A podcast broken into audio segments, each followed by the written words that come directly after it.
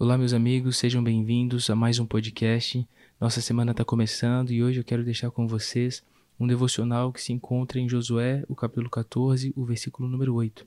Josué 14, 8 está escrito o seguinte: Mas meus irmãos que subiram comigo fizeram derreter o coração do povo. Eu, porém, perseverei em seguir ao Senhor, meu Deus. Amém. Veja bem, meus amigos, certamente a perseverança é uma virtude que muitas vezes é necessária para alcançarmos os nossos sonhos, os nossos objetivos. No livro de Josué, capítulo 14, o versículo 8, encontramos uma referência à perseverança em uma passagem onde Caleb, um dos líderes do povo de Israel, se apresenta diante de Josué e faz um pedido para receber a terra que Deus prometeu a ele.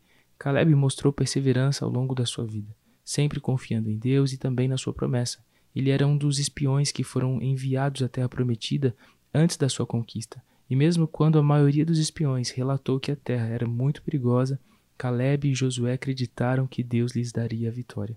Anos depois, Caleb ainda estava esperando pela promessa de Deus. Ele persistiu em sua fé mesmo quando enfrentou dificuldades, obstáculos, e agora ele estava pedindo para receber a terra que lhe foi prometida.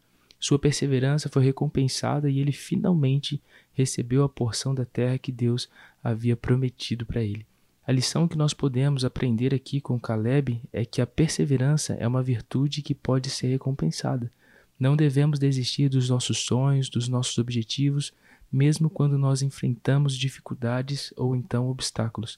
Devemos manter a nossa fé em Deus e as nossas próprias habilidades também, trabalhando com dedicação, com perseverança, para alcançarmos os nossos objetivos. Tenha fé em Deus, tenha fé nas suas habilidades, creia que você vai conseguir sim alcançar os teus sonhos. E quando mantemos a nossa perseverança, nós seremos de fato recompensados e teremos ali a realização dos nossos sonhos. Então, que nessa semana você se torne mais perseverante, tenha fé no Senhor, tenha fé também em você, saiba que Deus te capacitou e que Ele é contigo nessa semana, em nome de Jesus.